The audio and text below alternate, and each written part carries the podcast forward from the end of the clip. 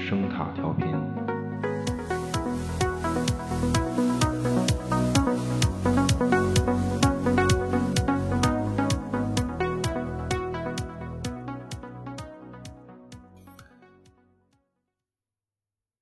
二零一九年动画短片合集《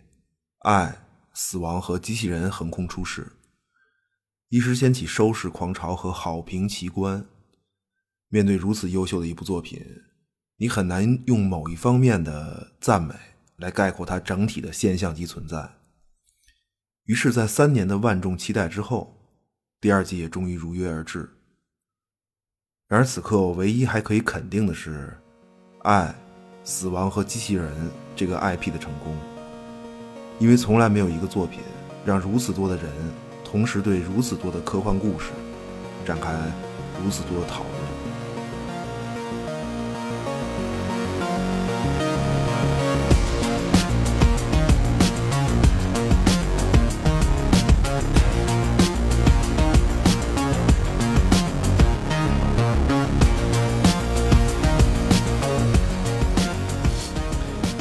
欢迎收听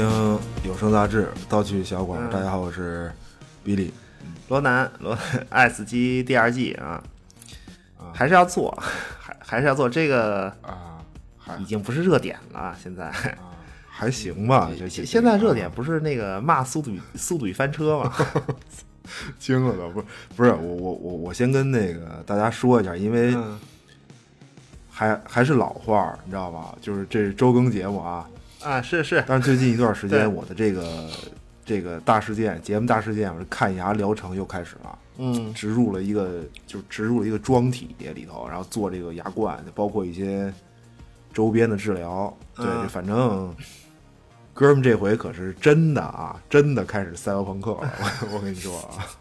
不是我我就我就看你说话好像有点儿就就不利索，啊就那种对就就对，啊因为他嘴里头总是觉得有异物嘛，就那种。嗯他这个治疗持续一个多月，得对，所所以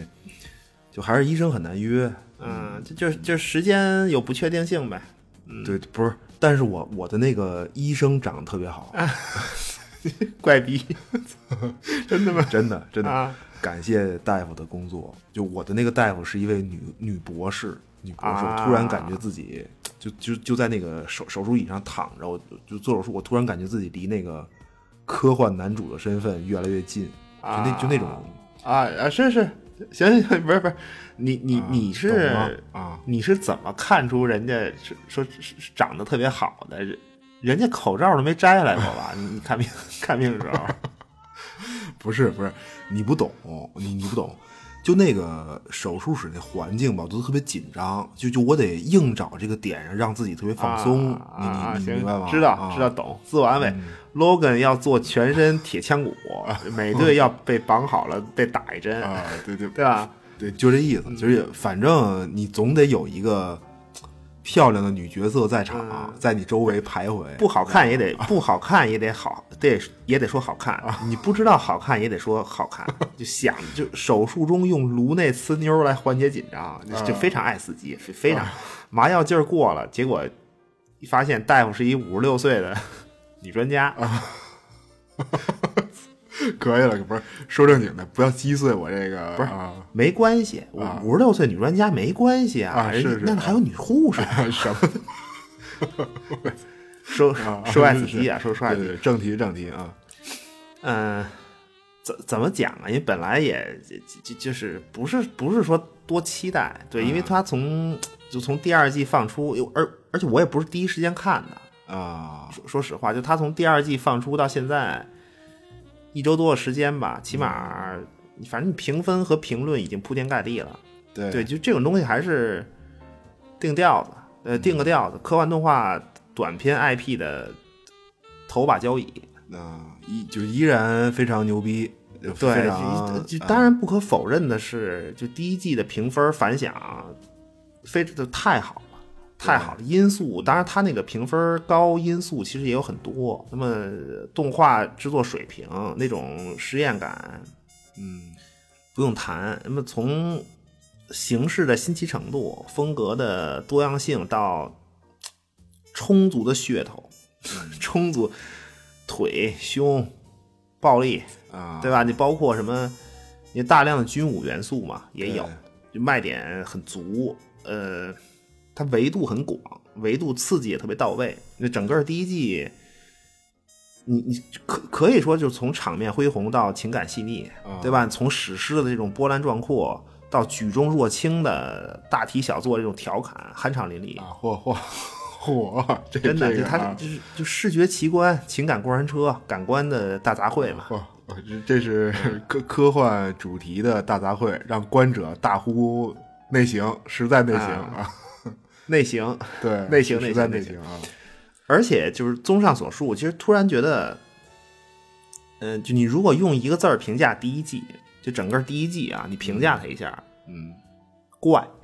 啊，就就是什么，嗯就是新奇特呀、这些就已经不足以完整的概括这整个第一季的表现，什么这种。呃对，啊因为就很难把如此多的东西置于一个 IP 之下。嗯，就但但是，所以你这咱们我记得第一季说过这事儿，就是它很笼统的一个很概念化的一个标题，对，对吧？就但是它起码它做到了嘛。那么到第二季的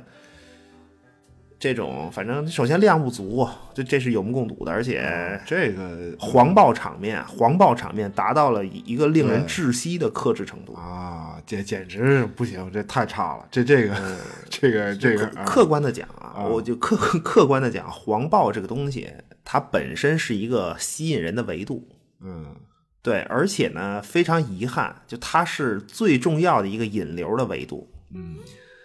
呃，和和什么呢？就至少他们，就就就至少这个东西，它已经让群众们认为，嗯你这黄暴什么，就就这是这个 IP 的实际最大卖点。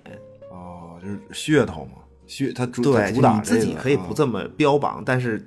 观众就这么认为了。所以对就是他在第一季的时候，很很多评论上实际上也针对这个东西，他他就就有你比如什么。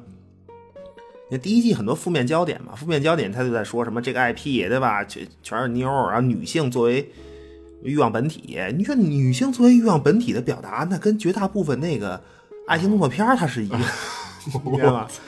对不是不是，你就就是肯定是要调整嘛，各各对各而各方面的，啊嗯而而且就是他从商业角度来讲，其实这次就第二季这个就这个集数，嗯它它它是一个投入产出比比较高的模式。对你之前那种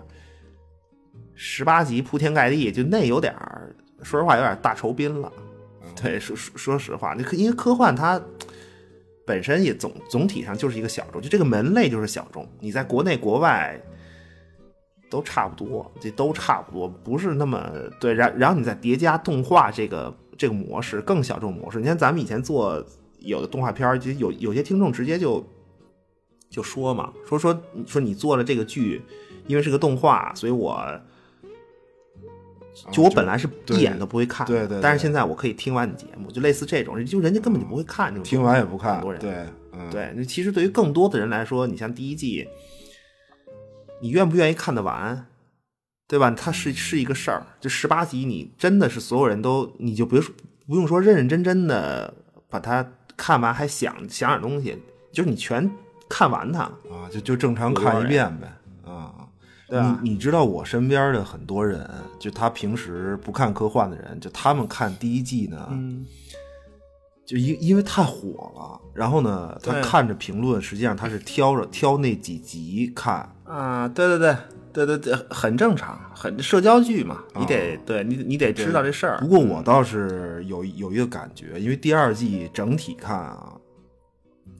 它反而是主题更集中。就嗯你你说它主题很很单调呢，但是它它也可以说它主题更集中。嗯，就你说它调整之后保守，但是我觉得更成熟了。就这个 IP，嗯，对，反正看着没那么试验了吧，就没有那么对实验了。对，对，或者你说因为商业变得世故也行也行，但是我觉得这是一个，它毕竟是一个商业的 IP 嘛，它是一个必然的趋势，因为一个作品它有更合适的长度。呃，和更统一的主题，能让更多的人去接受，然后完整的看完，并且有一个适当的信息量，就给给观众一个适当的信息量，然后让观众去思考，就你传达的东西，让他去思考。对，愿意去品味，愿意去细品，对细品。这这是一个细品，嗯嗯反正你不能说好循环，它比较正常吧。现在这个第二季，我觉得就是水准水准之内的一个就正常正常体现。嗯，嗯，对，我不是我的说法是，因为第二季更女性化，嗯第二季就更细腻，更细腻，探讨的问题也更现实。啊，很很具体。对，而且很统一。像你刚才说很具统体一，嗯对，就是如果用一个字儿来形容第二季的话，我觉得是韵，就是韵律的韵。哦，嗯，就每一集的节奏都很稳，然后连着看下来呢，就实际上没有一集是突兀的，而且呢，就是你从第一集到最后一集，能让观者保持一种稳定的情绪。嗯，就就但是 反正就是太稳了，太稳了。就目目前怎么讲啊？就他这个目的也很明显，嗯呃，就你你整个第一季是一个炸裂开山之作，对吧？对就这个打天下的，然后然后现在这个呢是一个相对成熟的延续作品，差异显而易见，但是。呃，但是我要说什么，就是第二季的这种墙倒众人推和破鼓万人锤，嗯最后变成所谓社交剧，然后评价特别就如此踩踏式崩盘的这种，就是这个口碑导向有点太狠了，太狠了，绝对不至于。嗯对，这个我是可以，嗯嗯，这这这这这个，可以理解，可以理解，因为确实很多人没有看到就这个剧他期望的那个气质，这这可以理解。嗯，报复你性的两季的第一第一集，两季的第一集一上来，然后传达给你的东西就已经完全不同了。嗯对，这这个确实，因为你第一季一上来，第一季第一集，对吧？妞儿穿的少，什么嗯啊大怪物， 对吧？你第第二季一上来怎么形容啊？所有碳基生物就没有低于六十岁以下的吧？啊除了狗以外，我不知道。 对不？反正都是大爷大妈，对，活物都是啊对，大爷大妈。嗯而且就这他这个 IP 从第一季的时候，就当然也有人这么说嘛，就是说说他不行，就是不行的一个点就是。你怎么看都是疑似曾经相相似的桥段，对吧？大量我们熟悉的经典科幻作品概念的复用，啊，对，不嗯是这一季更明显，这这一季更加明显这个东西。对这个根本逃避不了，啊这这个你根本回避不了。你其实著名的科幻概念的设定，这这也就那么也就那么多，到目前为止也就那么多，而且它一定是在整个科幻故事可视化、影视化的早期嗯形成那些经典嘛。嗯，那很很难让你不想到一些作品，经典作品，不管它怎么对拍，我觉得对，就嗯除到除非你不知道到今天，除非你根本就没看过那个就它梗的那个本体，嗯，对，这这就你否则的话，对，但但是这个 IP 到现在为止呢，就它让很多人关注到了以前从未关注过的那些科幻故事，我我觉得这是乐趣，而且讨论的话题更统一，可以发掘深度的这种尝试，都是值得肯定的。其实，在科幻话题里，根本就不存在什么肤浅的论点。我这这真的 就不开玩笑讲啊，没有什么肤浅论点，就只有你不喜欢的形式。我觉我觉得，嗯，而且短篇动画的题材，这个实际上科幻主题的动画短片本身就非常多，其实、嗯非常多。对就但对，如果仅仅是一个短篇作品，十分钟、十十几分钟或者几分钟，对吗？它就算非常精彩，也难以让人注意到。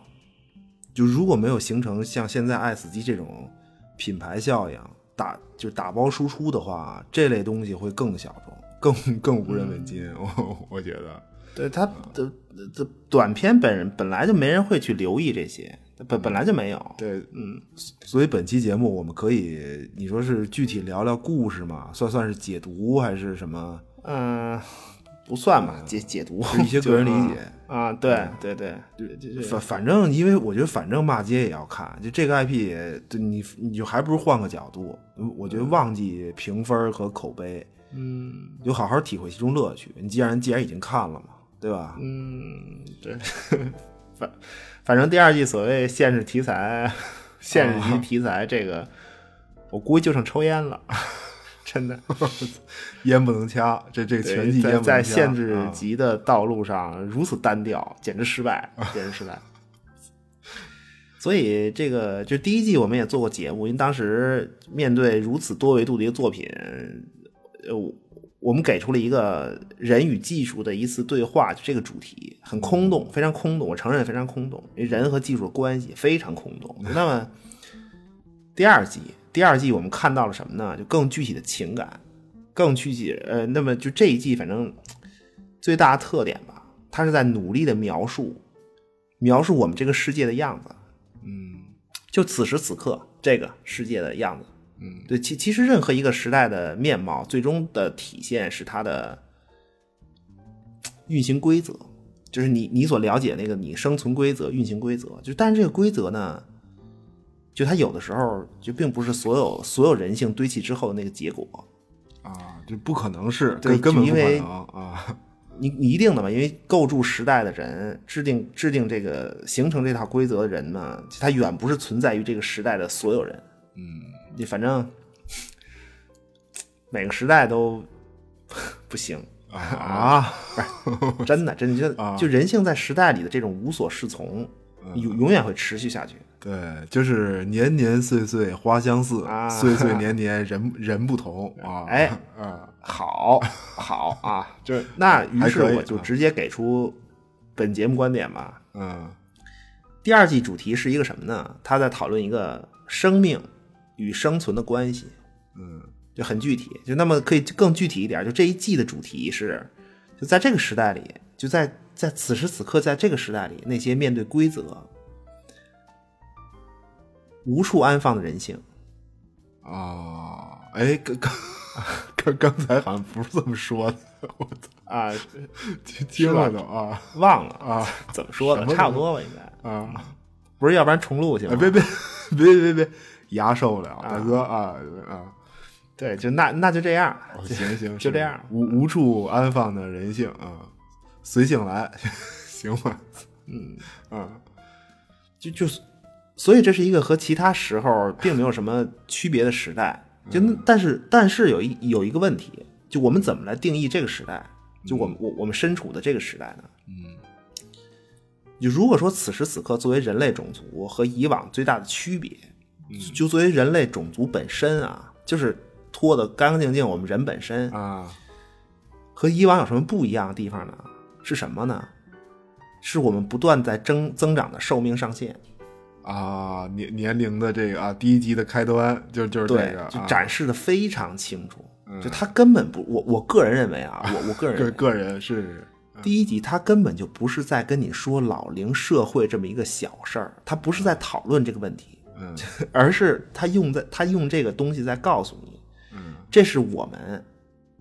区别于其他时代的一个标志。啊，他在提醒你，对，这他只是在由此展开问题，展开我们现在所处这个时代。就怎么讲这一季，其实所有看到的所有作品都基于你怎么对待生命在生存中的延续所带来的问题。嗯那那么作为个体，我们的生命之旅其实要比以往任何时候都要走得更远。呃，那么直到最后一集，它全季收尾在一个，就最后一集第八集的故事嘛，就整个人类种族从个体到种族如何生存，如何在生存中面对种族的生命，并将之能称就能够继续称之为人类种族的命运，啊，继续延续下去，宏大命题，啊，最后给系列画上一个诗意的句号。啊，我操，这就所谓韵律感十足嘛，就就就这个整个一季的这种统一感，真的是，反正挺好的，这不挺好的吗？ 这这个，那你看啊什么呀？还想？我不是不是你是你你是高了不是？嗯，没有，没喝呢，还啊，不是刚才喝的时候，咱好像不是这么聊的吧？我我怎么记得， 我操，都惊了都啊！差不多吧，应该啊，不是不是，我觉得我我我我觉得挺好的，突突然这个 怎么他妈离现场发挥成这样了？嗯不是不是比比我上来就就就想先从第五集不清不楚的展开好，真的真的真的不不是，嗯，就我们可以具体的就展开具体每集的这些点，我就激动了有点儿。不是今天 豁儿路死了算啊！我跟你说， 真的嗯火啊，对对对，是，呃，嗯每集都可以谈谈，都都可以谈，但是嗯分主次吧，对，就因为你要再给出无处安放的人性这个主题之后呢，就那我们，呃，就你比如从第一集开始吧，就还是从第一集开始。其实这一集呢，就第一集呢，在某种程度上来说，它可以和第七集放在一起来看。就就所谓这一集，就这一季的这种他妈苍白无力，全是什么所谓致谢危机的老梗，对吧？什么 AI 反攻啊，毫无新意。个人观点啊，嗯，第一集、第七集，就这两个故事是在说致谢危机、AI 反攻吗？大哥，AI 成精了，反攻人类一波，对吗？他是在说这个事儿吗？啊，不是，但但是看着挺那个、其实第一啊集、第一集的故事本身，它这个原著改编空间很大，啊因为短片嘛，它原著是一个怎么讲啊，就完全没有人物什么，就没有任何人物环境的描写，就这么一个，就从头到尾就是一个自动清洗的清洁机器人儿的自动应答这个客户服务热线。嗯，就那么这个服务热线呢，就它单方面的说话，对，不是，他就是没有任何人类角色的对对，什么先生您牌好，子对先生贵姓， 先生啊挂机，对吧？嗯对，就它原著它就是通过机器的自动应答，让你让读者自己来判断嗯那个客户当时的反应和面临的窘境。就就你比如说自动应答机说说，他说这个。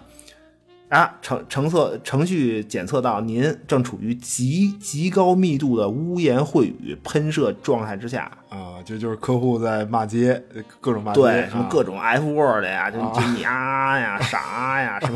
什 么就这种，而且它是一种那个全人类共有的情绪，而且很很容易被系统感知到的这种。然后就那机器会说说，尽管您是在和一台自自全自动的这个 AI 设备交互，但是呢，系统依然判断出了您的这种不良态度。嗯，如果您如果您是在和一个人工服务交互的话，那么可能引发的结果就是千里传音，隔空对骂。啊对吧喷啊，所以说您应该庆幸，我我只是一个自动应答机，所以请停嘴，调整情绪。另外，请您把这个大鞋底子从我这身上拿开。踹上了，直接直接踹啊那么做完这一切，请您按一键，我们继续愉快尬聊。啊！就是他通过这个让你知道客户已经就急疯了、急眼了都，就是就已经污污言秽语、拳打脚踢了嘛。嗯就那他从头到尾都是这种，这种就是应答机单方面对话，所以就他这个故事呢，其实在改编的空间上非常大。对嗯，而且原著他本来也没有说这是一个什么老龄社会啊，满街大爷大妈的这这种环境嗯啊，，对，就一一就因为他有这个空间嘛，但实际上他用用了，就自己他改编以后用了大爷大妈这个事儿呢，就当然在整个系列里的整体功能刚才说了，嗯对吧？就他他就是他他要告诉你我们在讨论的这个当下时代展开这个特点，从这个年龄上限的特这个特点展开，那就那么这个灵感啊，嗯因为这第一季第一集这个故事的原著作者呃叫什么来着？约翰斯卡尔奇，呃，约约翰斯卡尔奇，嗯就他最著名的一个长篇是六部曲吧，应该嗯叫《老人的战争》系列。啊，对，有有中文，对，这个我对我我我没看完这个这个戏，就第一部还行，其实啊，前两部吧，不是那个什么《幽灵舰队》第二部，那《幽灵舰队也》也还可以啊。不知道啊， 这这也不知道，观点异常分歧，这我跟你啊观行行点异行，常不是 不是，这个不是，嗯，不重要，不重要，不知道不知道啊，是反正《老人的战争》，它就它这个就同一个作者嘛，就它这个故事的基础是什么呢？就就它是从老人的价值展开到人类的价值，最后是生命的价值。啊，就在因为人人是经验动物嘛，你生活的越久，你那你各方面的经验都会越丰富。那么老人绝对不是废人，这这一点你就一定要先说清楚，老人绝不是废人。嗯对吧？那于是呢，在一个社会里，就那么你老人最后还有什么价值？在我们现在这套体系里面还有什么价值？嗯那么就是你的经验。啊，这生活阅历、经历这对种，于是，在老人战争系列里，就政府要把你最后的这个价值榨干，就就这么一个故事。说有一个老大爷，是是这个就算是男主人公，对吧？就在美国啊，美国老大这爷，美国老大爷你看过老爷车吗？啊，克就是克克林特·伊斯特伍德那个，不是陈佩斯啊， 不是陈佩斯，我惊知了，道陈陈佩斯也惊。啊对对，就就你就想象成克林斯特克林特伊斯特伍德那个形象就行。啊，他那个中文版封面好像是一个哈里森福特啊那个，就无所谓，无所谓，就反正就那个意思吧，都是硬汉嘛，就很俗的一个故事。说这个宇宙殖民时代啊，这嗯可殖民的星球，什么能种地的，适合生生命居住的，嗯说实话不多。那么这个，因为你资源紧缺嘛，而且就在这个时代呢，外星种族终于成为了就人类殖民道路上的绊绊脚石，啊就类似什么北方少数民族，对吧？什么鞑靼呀、啊，瓦剌呀，对吧？火啊这种互相此消彼长，但时刻这窥伺中原繁华。啊，就老憋着，憋憋着所以呢，就是你这一听就得打，对吧？对海因莱因、星船散兵就那一套，就很俗。但是有一个问题，就你打仗，你士兵怎么获得呀？嗯星际战争都是那种近乎天文数字的士兵消耗，你你这士兵怎么获得？就因为你年轻人是各各行各业中坚力量，殖民地兴旺发展的这种生力军，啊价值创造主力嘛。对，就九九六兵团的 精锐，呃，精对，精就锐那啊有老人，有老人，啊，榨干，他通过这两个技术对，一个是简单说吧，就是培养皿试管里造完美人体，就就他这个人体人体作为一个坯子嘛，可以强化就各方面能力拉满。那另一个呢，就是意识转移，啊，明白吗？就那么两个技术一结合，于是呢，这个殖民联邦的星际陆战队优质兵员达成，嗯拥有完美的身体和老人们的意识。啊，就他他就是等于是转移到充满活力的新身体里去，对把这个对，就对因为老年人，我这么说可能不太合适啊。因为小他小说里是这么定义的，就是他这个老年人是是一种什么人呢？面对社会规则，面对这个社会规则，他他们现在是除了等死和忍受身体上的这种疾病痛苦之外，嗯然后对生命的再延续没有任何其他期待、憧憬，没有。哦，对，就对他这战争目的还挺特别合适，对，这这实际上是一个等于它是也是一个被社会进步的车轮滚滚就滚滚忽略的这么一个群体，所以它这政策是这样的，就老年人成为殖民陆战队，你出去打签合同，你合同兵嘛，签一合同。就等于给你找一工作，你知道吗？出去当兵去，然后最长服役期限应该是应该是不超过十年，应该是我我记得是不超过十年，就男女都行嘛，无所谓，反正你身体都是改造的。对，就那如果你合同期满，你活着，就你还你还健在，你的意识精神都没有受到彻底的摧毁，那么你将带着你作为士兵的这个新身体，去殖民星球，而开始一段新生活。啊，他他就是等于是一种新生重生，等于是一种重生，对，就就就这意思。就所以就这个宇宙的，在故事里，他的预备役士兵嗯不是从十七岁、十八岁、十九岁、二十，不是，是从六十，应该是六十，应该开始预备役士兵。就你到了六十还是六十五，我忘了。你到这个年龄，只要你有幸活到这个年龄，那你去征兵站登记，对吧？就是所以这个男主老克林特·伊斯特伍德，他他是七十五，他他初始年龄七十五，那时候他的本来他是不想去当兵的，结果他是媳妇儿去世了，他的爱妻去世，嗯就那老哥就不愿意独活嘛，因为你你你妻子对去世了，你就很很对吧痛苦你嗯他就去了地方的征兵站，人家人家都认识他，你知道吗？就他是一个。怎么讲啊？就是以七十五岁高龄还能在大街上用那种啊，就特别狠的眼神儿震慑小痞子，就看你一眼吓尿了，就那种老 哥老大爷。对对对，那个血性血性老大爷，血性对大爷啊，对，就就反正他跟第一集里这个撸管擦枪这老大爷是不一样的， 肯定是不一样的啊。这个是血性凋零的，对，这啊就这就老就大这么爷一啊个大大概就是这么一个故事，然后就出去打仗啊，面到遇到各种问题什么的。对，就然后然后其实扩展到什么呢？就你刚才说，你觉得第二部好看是吧？就《幽灵舰队》吧，你对第二部聊。啊，我我是喜欢，我觉得第二部还特别啊，对，第二部这个是就是作为士兵的那个意识，就幽灵舰队的幽灵舰队是作为士兵的那个意识，它来自它不是来自老人，它来自死者。嗯，不是他他是把死人的意识转移，还有外星人的意识，而而且幽灵舰队的士兵，他那个身体改造啊会更狠，对就特别特，就他那个数据特但别但是强大你最后对无非是为什么就前两部你就是还行，第三部到后面都一，因为它整个这个创意，因最最后无非是老人，老人用完了就死者，死者完了还还有什么？就是你在意识层面，外星人，嗯还有外星人，就就就是组成幽灵部队嘛。嗯，就这些本来它都是无非就是被抛弃到主体之外的人的价值，生命的价值，它最后是生命的价值。嗯，对，这这就是就是你还还剩什么？剩的不多，但至关重要。这非常那重么要《爱死机》就这次《爱死机》第一集改编，就这个这个作者的这个短片啊，嗯我觉得甚至作为整个一季的开篇，我觉得在灵感上他是走了老人战争这条路，嗯，因为同一个作者嘛，嗯，还是你或者你怎么讲，就他你就你说他受启发呀还是什么？就因为老人这个群体是一个本身是一个最循规蹈矩和弱势群体，嗯就是但但是最后他说的还不是老人，他实际上第一集在说的是我们，就是现在我们、嗯，你年轻不人啊管是 年轻人啊或者九九六对都一样，你循规蹈矩的社年畜轻，人，嗯那最后回到主题，无处安放的人性，嗯 对吧？就是他，就人性里所有对于规则的不认同或者提出质疑的冲动，嗯你最后化为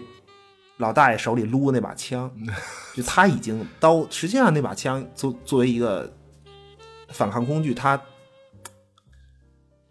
刀枪入库，马放南山嘛。对，而且指向性很强啊，就是老男人更马放南山，没办法，男人更要钻营嘛。你为了成功二字，你你得赚很多钱，然后给一帮脑子不太好使，但是嘴他妈特好用的人看，对吧？就是此处我致敬王朔先生一波。啊，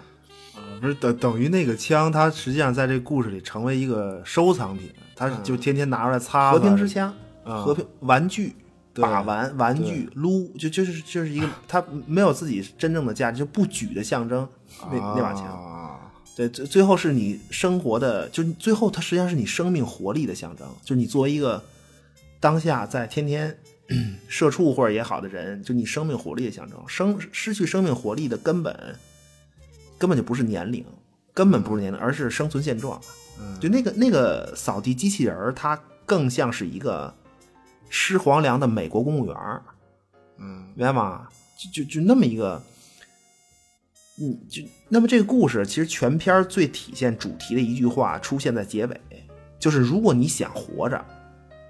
不被追杀，请订购我们公司的服务，每个月交多少钱？所以这一集里的这个自动扫地机器人儿，包括所有的机器人代表什么？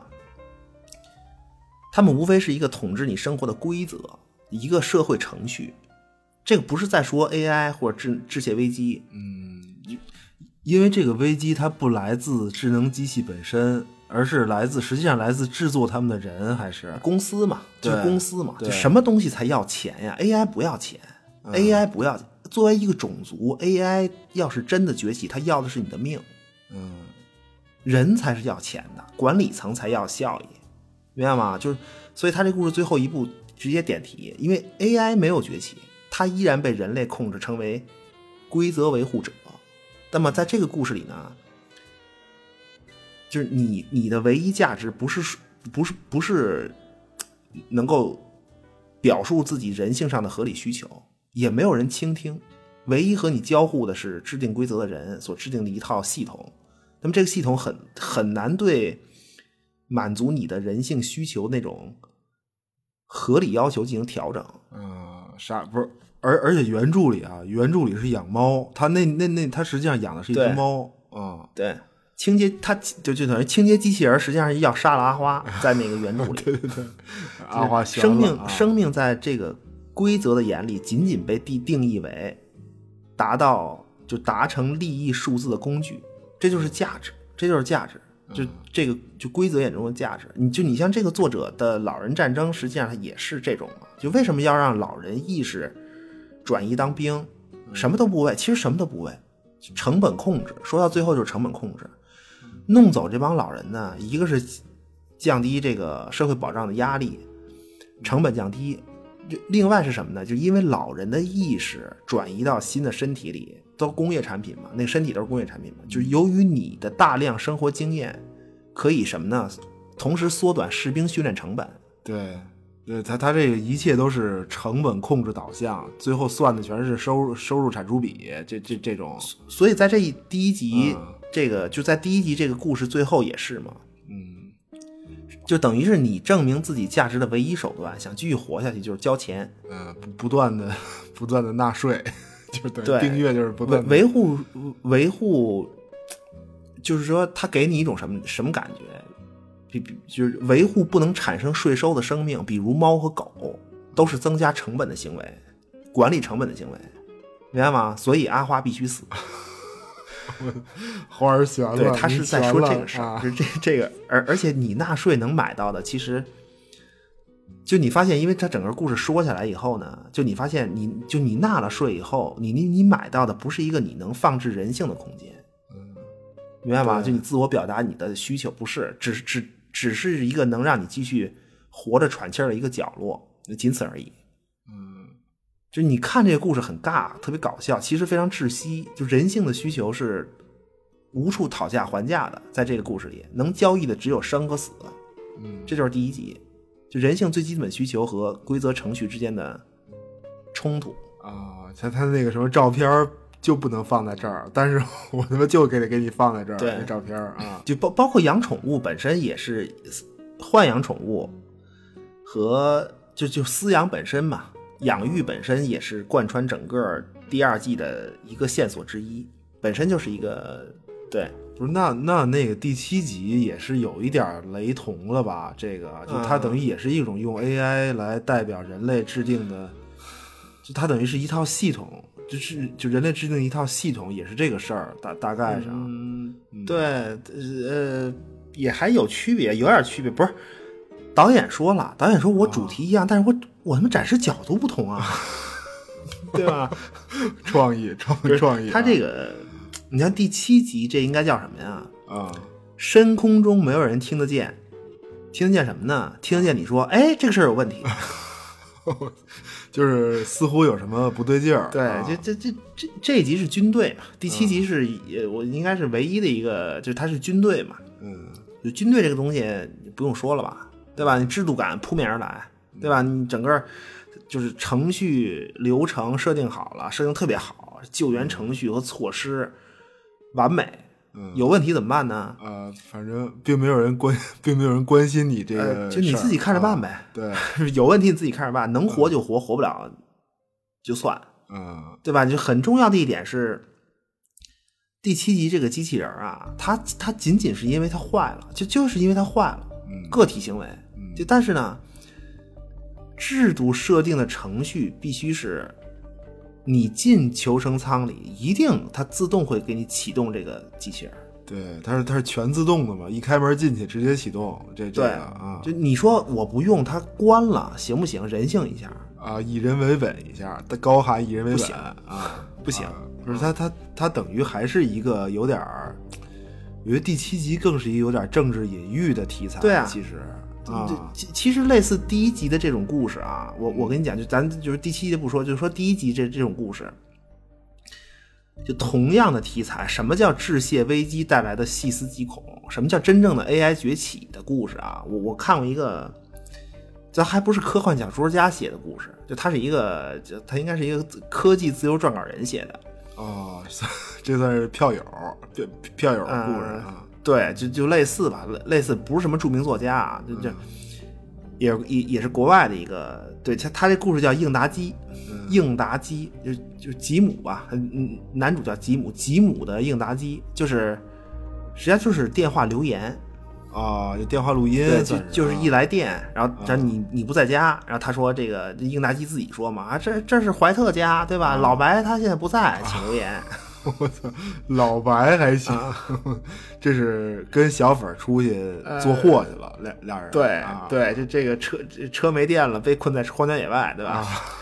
反反正就这么一个，就这么一个机器，就应答机嘛，就电话录就留言机器。但是它这个应答机是联网的，你明白吗？就这就高科技了，在他家里的所有电器都是联网的，嗯，就是什么什么冰箱啊、洗碗机、电子闹钟，啊明白吗？就全就就全部联网。然后呢，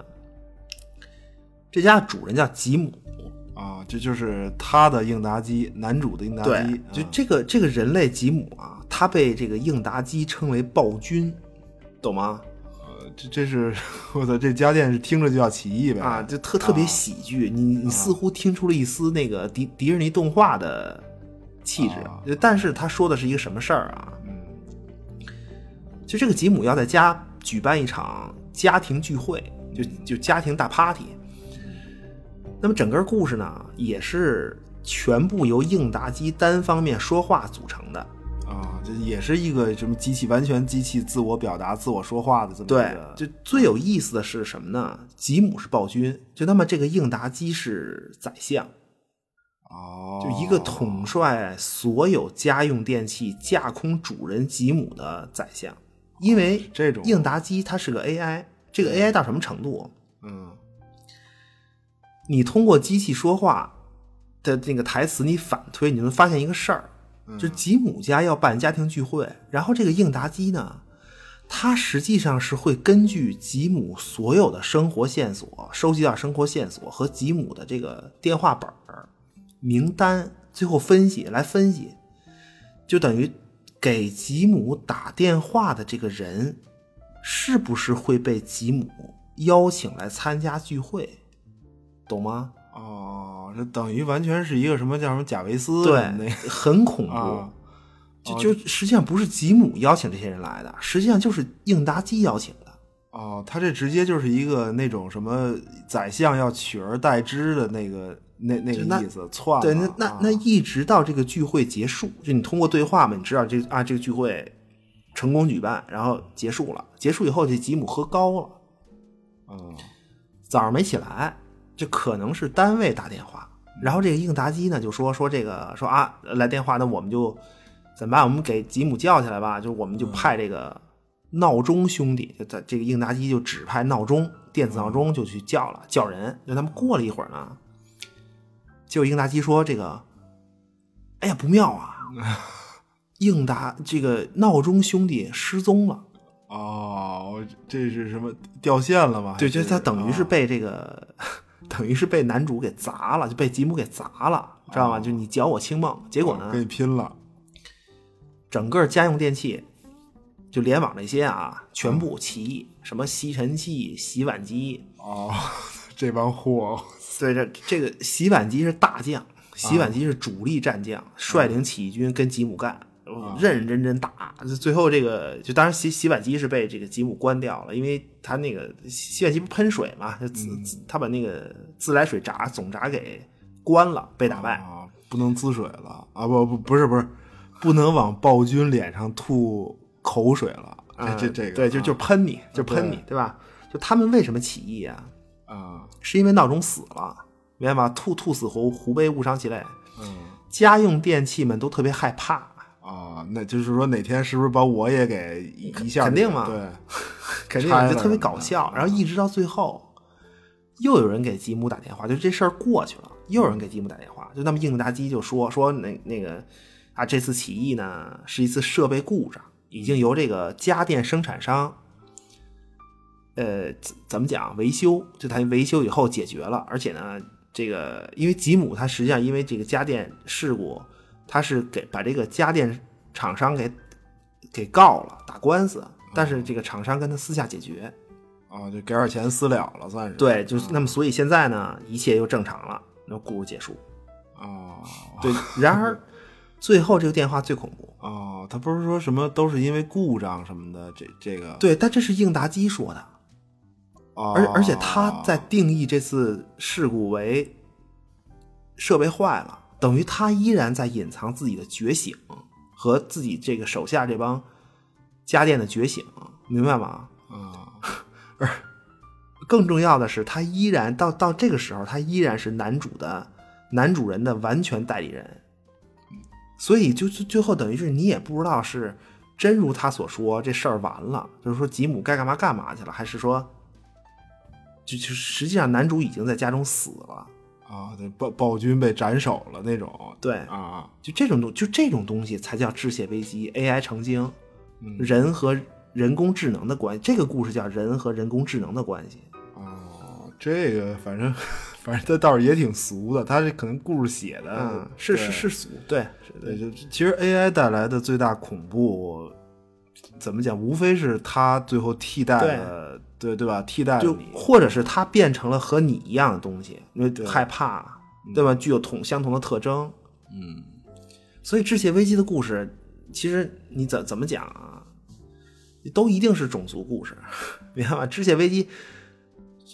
没有反抗人类暴政的，都不是都不叫《致谢危机》故事。你可以好好想想啊，就就虽然很俗，但这个题材真的就这么刻板。就 但凡没有这个东西，都不叫《致谢危机》，都仅仅是有人用工具在弄你。啊，这它这就是一般致谢危机的故事结尾也都是那种或者替替代或者共存嘛，等于是光明黑暗两个结局，也也也算是、一般都是这种。，嗯对，嗯，对，差不多，差差不多了吧？这这这个这这一块儿应该差不多了，对吧？嗯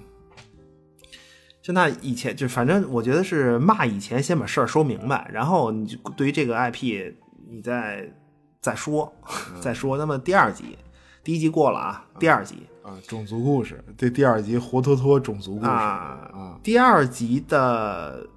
我觉得作为无处安放的人性这个主题，那么这一集的核心是怎么讲？嗯，核心这集这集故事的核心是一句话：不以为荣，反以为耻。这第二集整个故事里，其实有一个思考，在第二集的这个故事语境里，如果如果那个双鲸双鲸大鲸鱼也被改造了，它不需要上来呼吸，嗯或者有其他的这种，就是说被改造之后，那么就是就是它不需要上来呼吸，或者因为其他生命特质而触发的行为，你都看不见了，那么结果会是一个什么样子呢？永不破碎的永恒冰面，哦，就是没有任何突破和对变化。啊就最后整个故事其实最蓬勃的生命是那只巨大的双鲸，是是叫这个吧？双鲸我也忘了。啊，这差差不多吧，就那意思。啊呃他鲸鱼和、嗯他和男主一样是天然的，没有被改造的。撞击冰面就像心跳一样，发出最动听的生命韵律。嗯这是故事的一个，就是这是第二季故事的一个标杆儿，嗯对吧？然而，作为和如此生机勃勃的双鲸，其实同样的天然生命形式，男主，结果他是一个他妈整个故事里最自卑的人，你发现？嗯，面对对面对全世界的身体强化，他无处安放和无所适从的这种人性和生命里，他自卑。其实，在这个星球上，就你看到那些就就剧就剧里面，你看那些蹲在路边抽的那帮大哥们，啊，对什么秃头痞子一个个的，端着端着对烟斗，，那些人是、怎么讲？他实际上是就是整个公司在采集这个星球上的甲烷，应该是、嗯就他故事的时间点发生在采集工作的这个休采期，等于也不干活嘛。哦正是这这闲帮的改时候嗯被改造的工人们，他不干活的时候就是酒吧，酒吧酒吧名字叫多巴胺，我操啊， 就就是为这一个事儿，多巴胺这一个对，事儿，就实啊实际的意思是你改造之后的人是麻木的嘛，就你没有任何对于生存本能的追求，嗯，就等等于这个原著其实隐晦的表达了这种空虚感，嗯，空虚感，所有的感官在被改造之后都麻木了，嗯能跑能跳，而且毫无痛苦。那结结果，其实男主本应该为自己还能感到体能极限，对吧？饥饿、寒冷、疲劳所自豪，嗯，就感觉就在这个就在这些临界点里，你才能感受到什么叫生命力嘛，就像那个双鲸一样。但是男主所有的精力都在都都都都只在关心，我操，我他妈为什么和别人不一样啊？嗯，而且我我弟弟为什么竟然比我强这么多呀？对，他他记弟住好像十四还还还是多大？十四应该是，嗯宽肩记住、窄胯、肌肉发达，嗯对吧？就他等于这种情感也间接的解释了什么才是人类，就你的那些嫉妒、焦虑啊，最重要的还是情感吧。嗯但是另一个其实更重要的主题，最后是等于是少年人根本不知道曾经面对的美好。嗯啊哦， 这我操，就是就是他不知何为珍贵对，那种不知什么活力是啊嗯那结果男主是在面对病态社会的压力时，彻底忽略了蓬勃的生命力。其其实其实这个男主就第二集这个男主，他作为一个最本真的生命嗯，和另一个纯粹的生命双经交流，我觉得这么震撼的一件事儿，对，倾听世界的心跳。对，其其实这这一集最后男主极限奔跑，那个特别有千钧一发的那种，啊啊，对对对，太像了，太像了。就我从来不给回程留体力嘛，等于是就那那种极限的感觉才是生命啊。就他哥极限奔跑和双鲸这种需要呼吸、要呼吸破冰是对仗的，他等于是对仗的这两个。同样很恢宏，很很恢宏。嗯，对，就特别，我操，特别伟大的那种，那对，就那种但。但啊是男主他根本不关注，嗯 就是他他关注的反而就是我我怎么让不正常的人觉得我正常一点儿。我觉得他只关注这一件事 儿，这挺尴尬啊的。对他人类嘛，就他男主作为一个人类是，就他那种奔跑是伟大的，同时也是病态的，就同时他的心理是病态的嘛。嗯，就其实这个故事，这个故事啊，第二集这个故事，我看好像评价不高。就这个故事其实呢，我就不知道是不是吃了形式的亏。其实这个故事有点儿和第八集能找到关联，发现了吗？哦就是白鲸嘛，第八集就就整个这它有一个关键点，就是人的伟大与人的病态是相伴相生的。哦，我操，这哦这然个这个点啊，然后你就特别无所适从，就也哦是这种，对吧？也是我操有一点儿，就他你看他故事挑的都是这都都都还是特别呼应，而且呢，哦整体嗯在整个这一季的结构上，你看第一集是上来就是老人，那么第二集少年，嗯而而且这两集是可以其实可以循环论证的，就第一集、第二集可以循环论证，嗯你没发现吗？啊，怎就怎么如果为了活得更久，更好的为了效益而服务，那你被改造，对吧？你第第二季被改造，空虚麻木的过一生，那么你如何在老年的时候留下最有价值的意识财富呢？哦，我 这这个还行，不是等于是被改造之后变老，然后等于是彻底的一无所，真的一无所有。啊对，这他等于就是被社社会生存剥夺了一切，哦我操，这个什么残酷了，这对个吧？残酷了。嗯就那么第第二集也就就就不用多说了，就差不多就这种。这第三集，呃，第三，因为这一集的故事我很喜欢，啊、哦，第三集啊，你说对，而且呢，其实可以展开一下，咱们后后面再说，看看时间吧。嗯我我觉得这可能不是一两句，但是从前两集的讨论之后，第三集嗯它顺顺列下来，第三集涉及到生命的本质，啊、对对吧？对就你对看它整个这顺序，啊，我操，韵律，这个不是但是第三集故事改编的不是太好，我我觉嗯得他事儿是看得明白，然而就是否可以展开的，我觉得更有趣味一些。他第三集这这这个嗯对这个状态，对，这这这个评 价可以，可以可以更有意思。对他这故事，反正最后展开吧，最后展开吧。嗯，对没不是没事儿你就录，踏踏实实的，不行做副刊， 咱咱没事儿啊，你对，就那么接下来啊，啊接下来来到这个， 哎呀，啊怎怎么说呢？这这最直白， 其实最直白、最他妈低端的一集是第四集。啊，这主作为主题无处安放的人性扔在这儿，然后你看第四集，不用过多的解释，爱来爱去，什么最崇高、最人性，这这个。啊，包包括什么长生不老没有用，什么只有搞对象才 能才能穿越永恒，这种对你啊从他从第一集、第二集的讨论到第三集，生命的本质是要什么？就要造小孩儿，对吧？控制不住就非得生，嗯就就你看他这讨论。啊那么第四集呢？你只为造小孩儿这事儿行不行？啊嗯行吧？繁衍就是人类的标志吗？不是，第第四集啊不是。爱情，啊爱情他们才是人哎类啊情感啊造小孩的先决条件，对吧？区别于其他生物，所以呢，结果这个第四集就是两个无处安放人性的孤独怪逼，找找到了彼此。哎，这这个是就是两个人狠狠的爱在嗯爱在了一处，爱在一起，这这个但是但是根本不重要，大哥，这个事儿根本就这一集啊，这一集实际上是一个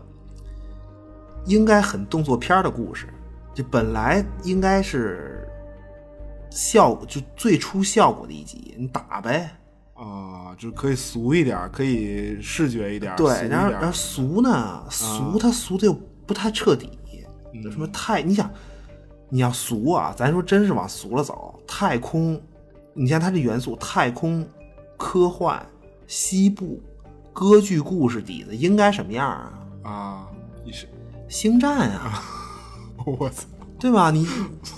完蛋了，干就完了呗，男的豪侠，女的妖娆，完事儿啊了。大激光，飘飘飘，对吧？然后你俩人搂搂抱抱，你说那么多没用的干嘛呀？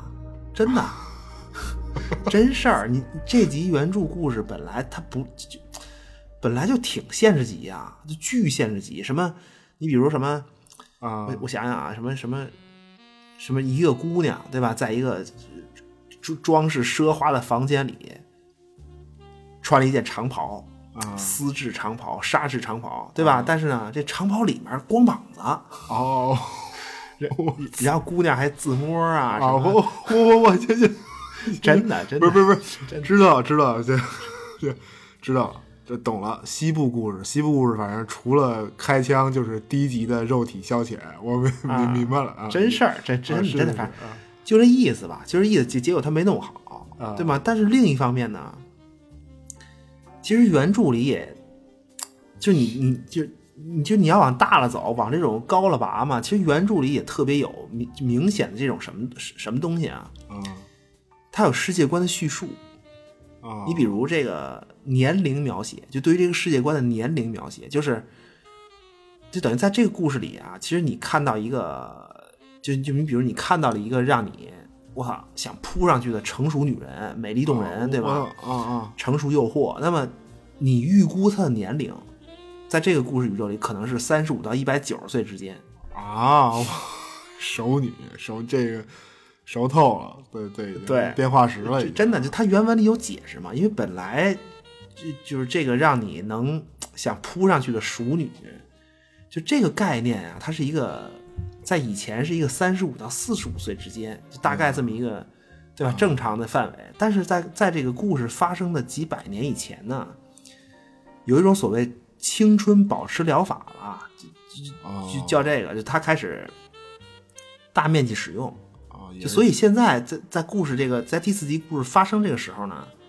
所谓熟女的年龄区间上限到一百九十岁以上，甚至是以上。啊，我懂了，我懂了，就是二就是二百岁以内都是涉世未深的，可以被花言啊巧语 蒙着搞对象的，这这个对对对，啊蒙着搞，对对蒙着搞，对。啊其其其实，在它你这从第二季整体看设定上，第四集应该是，就是大家都看过了嘛。那第四集它这个概念上应该是第三季的第三集的前传，有点类似这种感觉。哦，对对对，这它也是类似于长生不老啊什么你有，长生有不老点嘛，对人对的嗯这种对，就还是没弄好。而且这故事，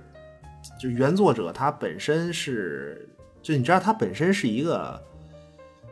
怎么讲啊不太恰当，他是写他他就是写这种太空歌剧的，对，他因为嗯他有自己他有自己的故事宇宙，哦哦嗯叫什么叫什么正体系列，正体系列就特特别歌剧，什么一个横跨一千年的一个故事宇宙。啊，哦就就是啊，就那种就典型什么当历史拿拿科幻当历史写嗯对什么就对那种啊，嗯一般都是这种嘛，大部头科幻故事，太空战争啊什么的。然后这个，就你像《沙漠里的雪》这个故事本身也，它本身自带就特别有那种秦始皇灭六国、统一天下、书同文、车同轨那种气魄，本身原著里就带。你在你在原著里面有一丝，就是你就你能看到一丝这种的背景，就真的跟星战一样。因男主，你比如说，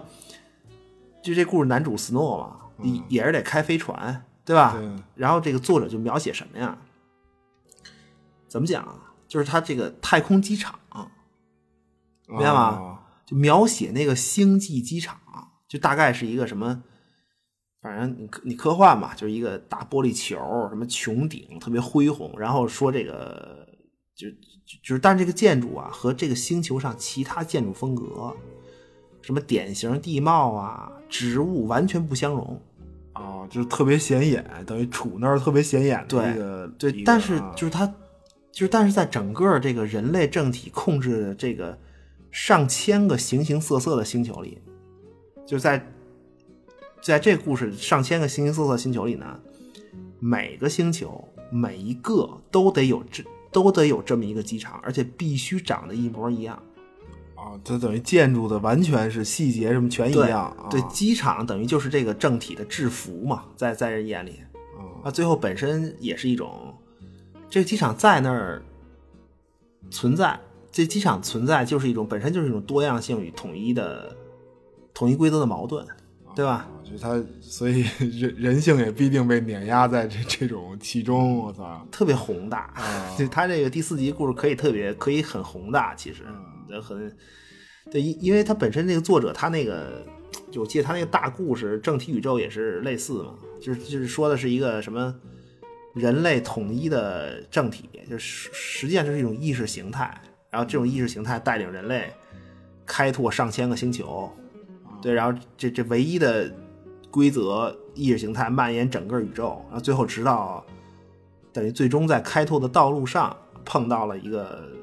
阻碍，就算是虫族吧，应该是虫族那种大螃蟹、大螃蟹、大大蝎子哦我操，种族开始打，就就这么个路子。嗯哦，歌剧， 歌剧不是？我觉得这种一听就是一个什么什么几部曲啊，什么就就就那种什么一二三上下集什么那种。嗯对，就啊是几，它这宇宙，它有它这宇宙里面有几套三部曲啊？哦，活是三套还是四套三部曲我操？就它这故事，啊，对，你像我说的这个什么人类碰上大蝎子战争，这个这个是这还不是三部曲，这就这个就是它整个这故事宇宙的一个开端，开啊端。就那些几部曲都是镶嵌在这个一个千年时间线上的时间点，就每个时间点是一个三部曲还是四部曲，就就就就这么一套故事。哦我操，没法弄， 这听着就没法弄，太可怕了啊！反反正这集没把握好，嗯这本本来可以气势恢宏，背景深厚。嗯，但是但是没看出来啊，这这个没看出来。差一些，嗯差。但是你说，你说简简单单的，对吧？很流畅的卖一个赚一个卖点也一般，嗯反正一个败笔吧。这个一个败笔，特效那么好，对吗？设定也不错，您无人沙漠上男女混居小帐啊篷，这多不是你你你 你就是没看到自己想看的东西，我跟你说，啊 你是典型的。不是不是真的啊真啊的不啊是是它不是我主观想看，知道吗？就他拍的就给你。你你剧里不演的吗？遮遮掩掩的，就难道那俩人在帐篷里的时候，啊，你就不觉得这俩人得得那样一下吗？你你你 不觉啊？是真的，啊，他就是第四集，他这典型的该黄暴他不黄暴，真嗯的。原著小帐篷里，你想能没戏吗？原著故事，哎呦，急死我了！我跟你说， 原著简直就是限制级小黄书啊，好好 好，我是跟你说，真的不真的不是不是不是正经的啊，正经的，我我我我不是我确我确实觉得这一集嗯。就就没有原著的这种介绍，就光看他这一集故事呢，有点儿这种教科书式的虎头蛇尾了。对，嗯而且反转的，他反转的力度也根本不到位，嗯，没什没什么反转吧？他那算反转吗？最后嗯也这也个算啊吧，也也算，他一定是想做到反转的，嗯，你你但说是因为嗯这个铺垫不足，就完全搞不清楚在干什么。嗯，这这这个故事它本身也其实特别不适合短片儿，我就我感觉，因因为它男女主人公之前的很多细节描描写，其实哦人家原著暗示过，就这女的她有事儿，实际上她是已经提醒了你。嗯哦，那那等于是之前是有悬疑在的，对对啊，她她嗯反正对，反正所有的事儿都不通透，嗯都都都不是很通嗯透。过了啊，过了没没法弄这个、这个。那第五集， 第五啊一句嘛，哎呀，特别喜欢，我特别喜欢第五神神叨叨这个，这好，这好，简直就是洛夫克拉夫特本人亲自出演啊！对对对，这好，对对，看看的时候都惊了，都惊了，竟竟然能这么弄，这么的故事一点都不克苏鲁，但是他能用这个洛夫克拉夫特活活造型来，就是他提醒你那种气氛。啊，对，这这是属于是那种硬关联，嗯、硬往一其实第五集这个，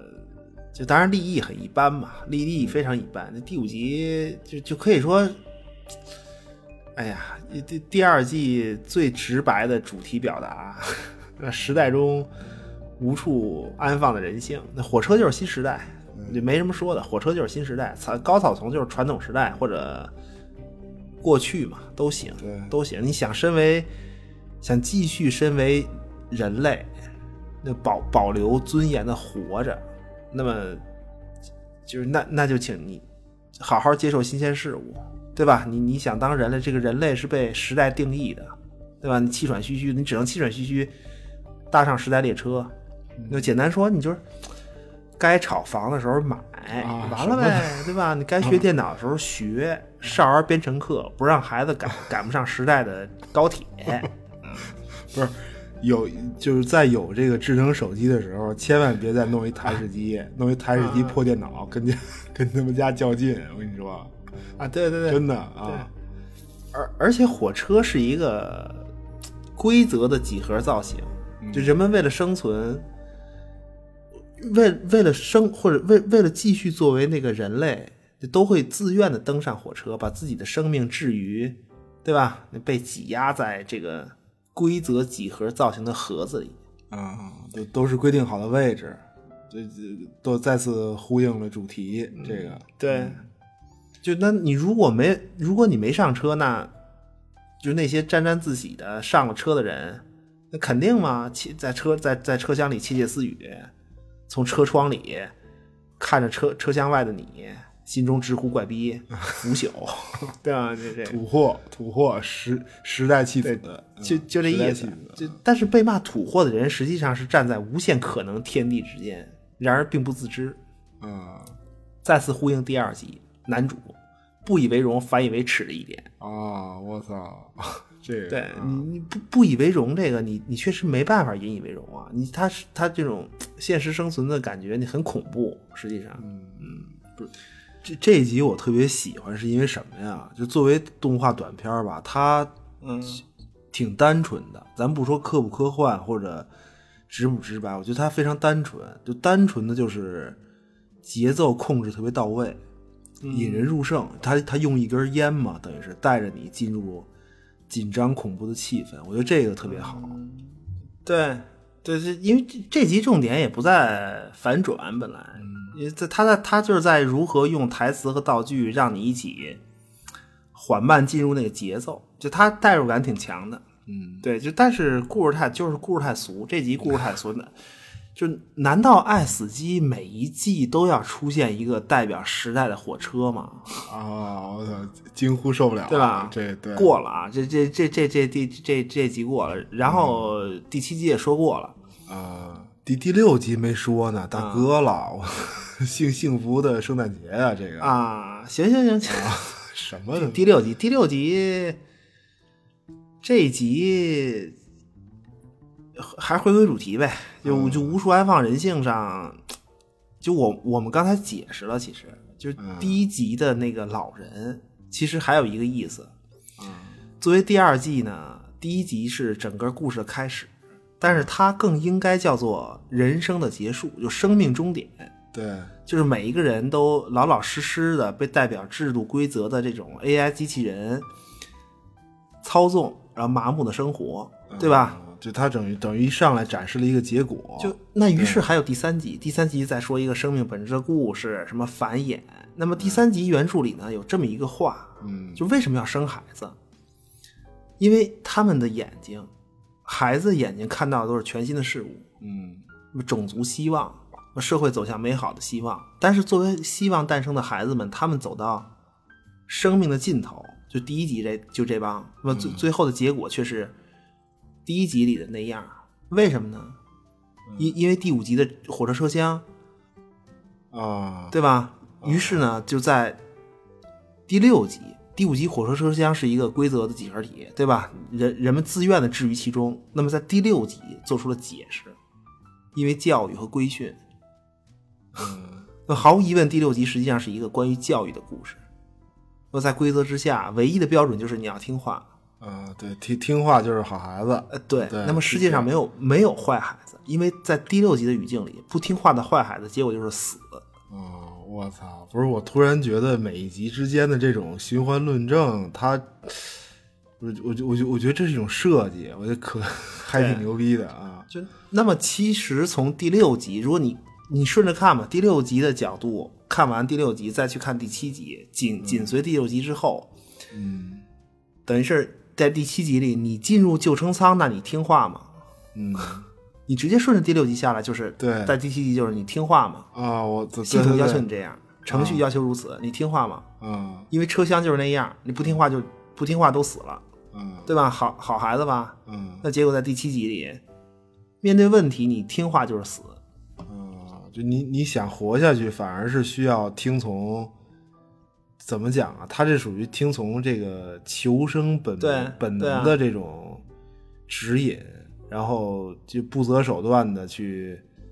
干一票，想想尽办法。这嗯就循循环论证，循环论证第三集这种生命的本能是无法压压抑住的，对吧？求生的手段可以冲破一切规则，那么这就是第七集，最后你求生嘛，对，各种各种循环论证，我操，惊了都。嗯真的，就它这这整个一季的韵律感非常强，非常强，所以就我是真的难以认同，就这一季如此之低的评分儿，肯定是，就它肯定是没有第一季那种更概念化的东西赚眼球儿，但是我觉得八分儿应该是有的吧，八分儿起码儿它能把风格如此不同的故事最后。把握他们的内在联系，就这种控场能力，真的没法说。我觉得，嗯，不是，请保留你自己的观点，明白吗？你也看不懂，你说你跟这 儿，你说你是说这不嗯干嘛重要，不重要，啊是反正你就为了社交，就你必须说他差差 疯了，对，否则你就是一个怪逼，是啊一啊没赶上 火车，嗯，对没没没没赶上火高车。高草丛，高草丛，在现场啊，这 说什么 呀？ 在现场，啊对，在现场，继续吧，继续吧，就还哪个呀？啊，第八集了呗，这回该啊，哎嗯，对，终于来到了最后一集，对吧？全季高光，啊，这这个承载了所有的溢美之词，嗯诗意嗯的的句号，对，这这最后这一集，嗯当当然，作为本季的主题来说，因为在生存中，人性永远无处安放，嗯就没有任何解决这个事儿的可能，在生存里。所以，我觉得对于这个这这个讨论，第第二季诗意的结尾肯定是最好的，因为它不带给你任何解决解解决这个问题的方案和所谓战争胜负的结果。啊，就是他只是失忆，他只是失忆的飘飘忽忽科幻表现主义了，这个啊 啊，科幻表科幻表现主义绝了，对，不懂啊，不懂啊。 啊，是是好，行呃这个，嗯对，其其实这个故事第八集这个故事很难取舍。你就如果你从仅仅从环保角度去理解呢，那么就地球的命运绝对不是人类的命运。嗯，就我们太拿自己当回事儿了，明白吗？啊不不不是。你你这个啊呀，我跟你说，再一次用编辑部的故事里头、啊对那啊个 胖厨子梁冠华老师的话说，就是什么呢？世间万物是原先就有的，咱们是后来的。对对对，对吧？你这这种后来的吧，混好了，世间万物容得下你；你混不好呢，哪儿来回哪儿去。这就是，这就是，真的、啊真的，这环保救的从来都不是地球，而是我们自己。嗯就我们为了生存，从来透支的都不是自然资源。就你以为是自然资源吗？不是，我们透支的就是我们这个种族的生命。对，所以这个故事作为环保角度，实际上被关注的主体不再是地球，也不是一只抹香鲸，就动物嘛，对吧？而是一一个人。对，就是巨巨人本身，对就是人本身。在嗯这个故事里，巨人尸体的腐烂就是人类种族的腐朽。呃嗯，就他他他整个故事实际上是用一个就用这种所谓新浪潮的诗意来冲淡了一个描述一具尸体从新鲜到腐烂的这种全过程，大蚯蚓什么对钻，就这种。嗯其实原著里对于腐腐烂尸体的变化和气味儿的这种非常明确的描写，就是令人有有些作呕的这种，在动画里是省省略的。对你，你如果只看文字的话，其实你你对它这个，你你是可以充满想象的，对那种腐烂景观的恐怖想象是有的啊。足够恐怖了，动画已经足够恐怖了。就你知道，嗯我看这集的时候，其实它最恐怖的镜头是给那个 嗯巨人的第一个脸部特写，啊，就是那个俯拍的那个嘛，就对，一上来就那俯巨大拍的那脸个，嗯然后旁边的沙滩上站着男主人公，就是他嗯巨物恐、巨物恐惧症瞬瞬间出现。观看此集途中，呃来回去世，反复去世，各种 我。给吓啊的，嗯，更真的，不真适那那种感啊觉是因为就是在对比之下，如果不注意，你会以为男主只是沙滩上的一片怪异的海草。啊，特别震撼。嗯，不是，你是海草还行，比一粒沙子大点对儿。，啊然后然后对比之后，你会发现原来这个东西这么大，啊我操，他哇就我跟他差距那么多，